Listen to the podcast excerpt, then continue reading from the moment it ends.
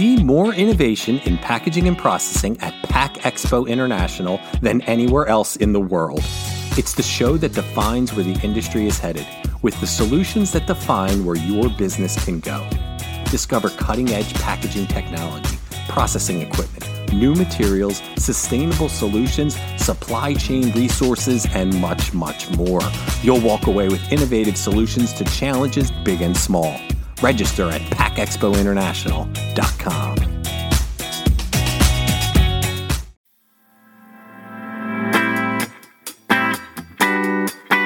You're listening to Unpacked with P M M I, where we share the latest packaging and processing industry insights, research, and innovations to help you advance your business.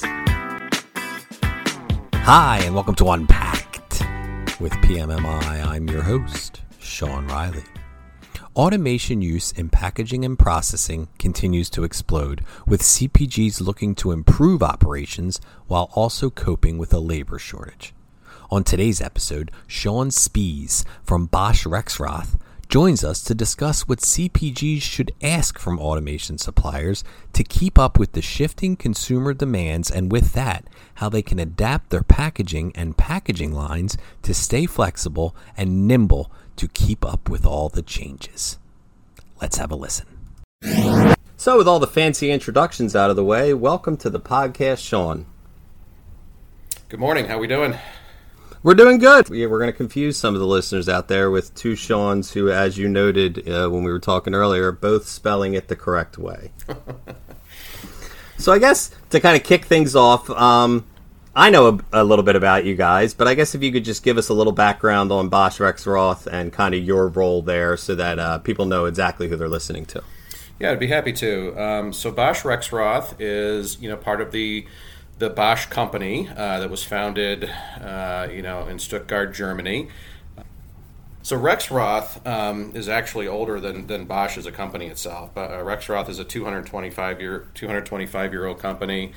Um, Rexroth falls under the under the Bosch group, um, which would be the you know the, the the drives and controls and packaging and processing. So my role at the company is uh, market segment manager for consumer packaged goods. Interesting, and that's that's a huge topic um, that we've covered a bunch of, because the consumers are really driving um, a lot of the changes and a lot of the, the challenges that everybody is facing in our marketplace. So I guess what are some of the challenges that you're seeing in your role that C P Gs are grappling with as they're trying to keep up with all these shifting consumer demands, and with that, how they can kind of adapt their packaging and vis-a-vis that, their packaging lines to to sort of stay flexible and nimble to keep up with it? Yeah, it's a great, it's a great, uh, you know, great question. And, you know, the challenges that I've seen in, in my career, one is space. Okay. And, you know, when you look at factory automation, um, you know, space is always, is always the, the one thing that was the last thing thought of, right? When you're putting the line together, it's always making the product first. And then when you look at the, you know, secondary or tertiary packaging side of it is where there, there seems to be issues. So um, there's always space constraints. Um, there's always, you know, um, the, the labor side of it, right? So when you look at labor today, um, you know, as far as the current workforce, um, you know, we're getting, we're getting what's called the silver tsunami that's happening now, where we're getting, you know, the baby boomer era, you know, are starting to retire. Um, so we're having the next generation of, of operators and maintenance uh, folks that are coming into play. That's creating some challenges. Um, you know, finding that labor is another challenge.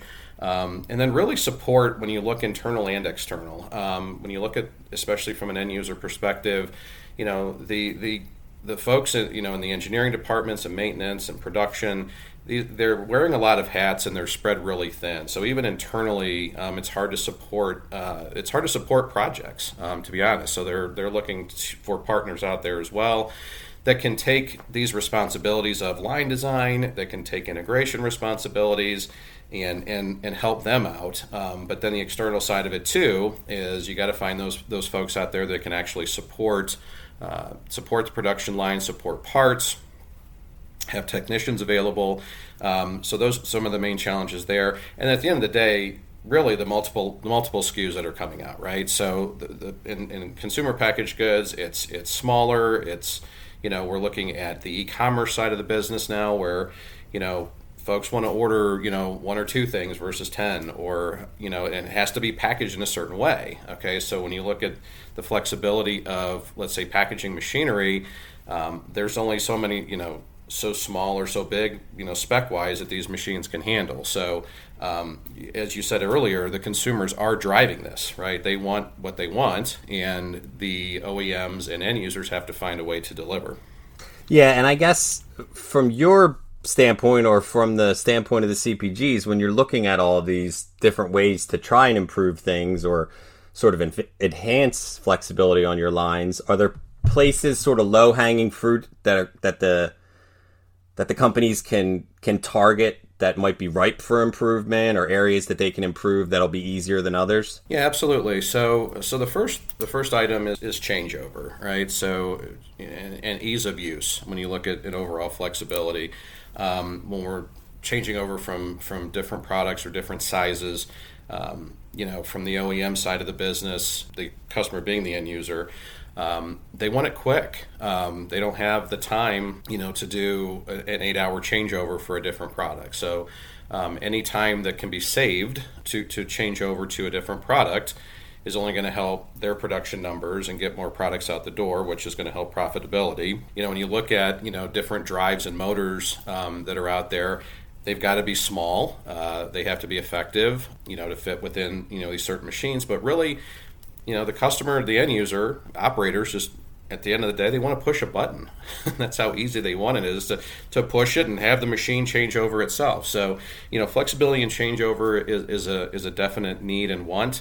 Um, when you look at redirection of labor, uh, mentioned labor earlier, you know, there's a lot of operators and, you know, production folks that are, you know, doing jobs that, that honestly robots can do today. Um, yeah, exactly. Not necessarily saying we want to eliminate labor, but there's a way to, to redirect it, okay? And they can go do something else within the plant to make it more productive. And, you know, that's where the robotics and, and autonomous mobile robotics, for one, come into play. Um, when you're looking at transporting pallets, for instance, you know, from the end of a production line to the, the bay doors, uh, you know, the dock doors for loading, okay? There's robots that can mm-hmm. do that now um, that are very simple to program.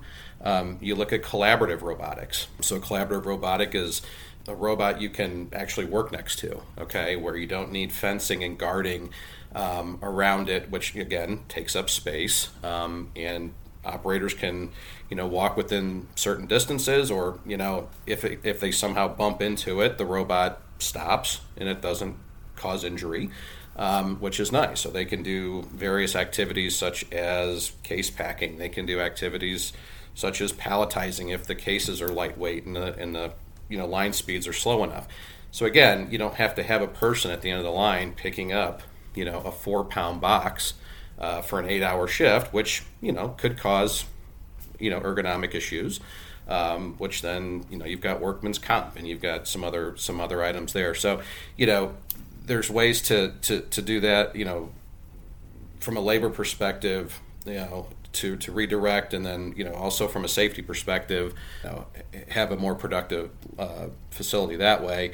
And then the other item we're really seeing a push in right now is is mixed mixed pallets and variety packs. Okay, and going back to the consumer, um, you know, if you look at beverages, for instance, um, you know, there's, you know, different sodas and, you know, carbonated soft drinks and, and seltzers and everything else. And nobody wants the same flavor, right? Everybody wants a different flavor. They want three different flavors. So again, that has to come off a line, production line, has to be grouped into these certain flavors and has to be packaged.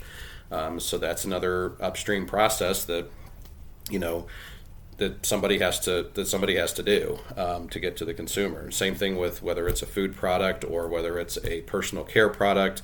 Um, you know, those are the demands right now that, you know, that production lines have to be flexible on um, to be able just to produce one type of product or to produce multiple that go basically in the same container. Very interesting. So I guess It, it, you've really touched on a bunch of different developments in automation that are going to help C P Gs. Um, are there any that, that we haven't touched on yet that we might have missed that are going to help them overcome the challenges to keep things flexible beyond Um, we we talked about you talked about cobots. Um, you talked about a different ways to kind of move operators off the line into better positions. Are there any other things that are going to help make the lines even more flexible? Yeah, there's from a new development standpoint in the last several years, smaller componentry is one. Okay, when we let me go back to space again, that, you know, there's ways to reduce your overall footprint of your current machines. Um, there's ways to reduce electrical panel space. Um, you know, depending on the type of, of equipment that's on the line, the electrical panel can take up a large portion of that line. Okay, which could take up, you know, walkway space, just general general space in the plant. Okay, so there's there's ways to reduce the overall panel space um, with smaller drives, smaller motors. Um, so again, smaller componentry and almost going cabinetless or, or panelless. Um, you know, the improvement in robotics. Um, when you look at the ease of use, uh, for instance, we're talking about the the cobots, the collaborative robots. These these can be programmed basically by, you know, a simple Galaxy Note touchpad or an iPad, for instance, right? Um, so the operators don't have to go to robotics programming school, or you don't have to hire somebody um, who's got a robotics programming background to run the line. It's very, very simple with these. It's a it's a plug and play, you know, type mentality.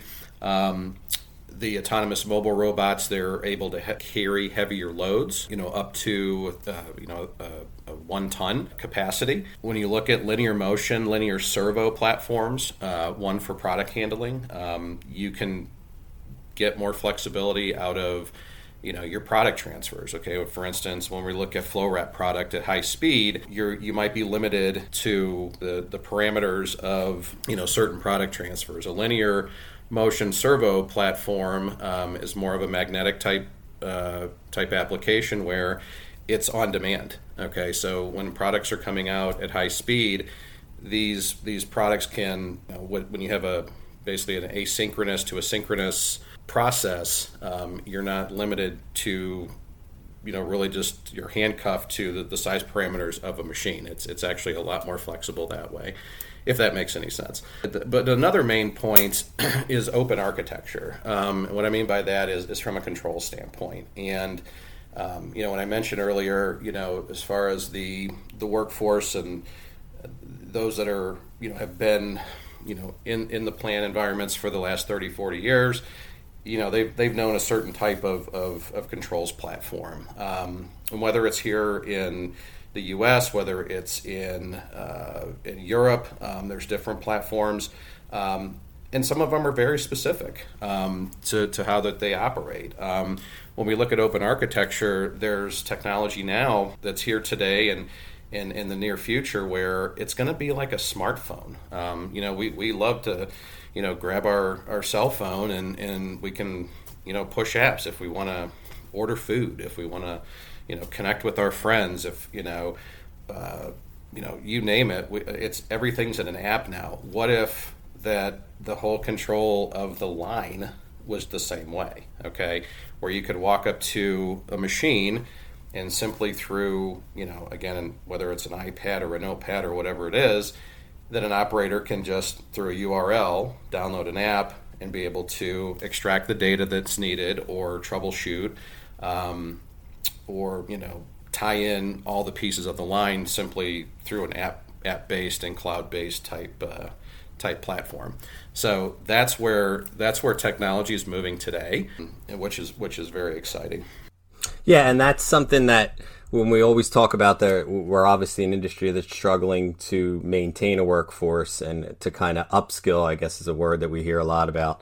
Upskilling the workforce. Um, this is something that always pops up where we, we now have generation um, coming into the workforce or that's already here that is so used to and comfortable with things like smartphones and iPads and things like that. So there isn't really, it's actually less of a learning curve for the the workforce coming in now than it would be for previous generations because these are things that they use every day, like you said. So having something as simple as a app-based uh, platform is something that, you know, people have been used, these new workers have been using since they were essentially kids.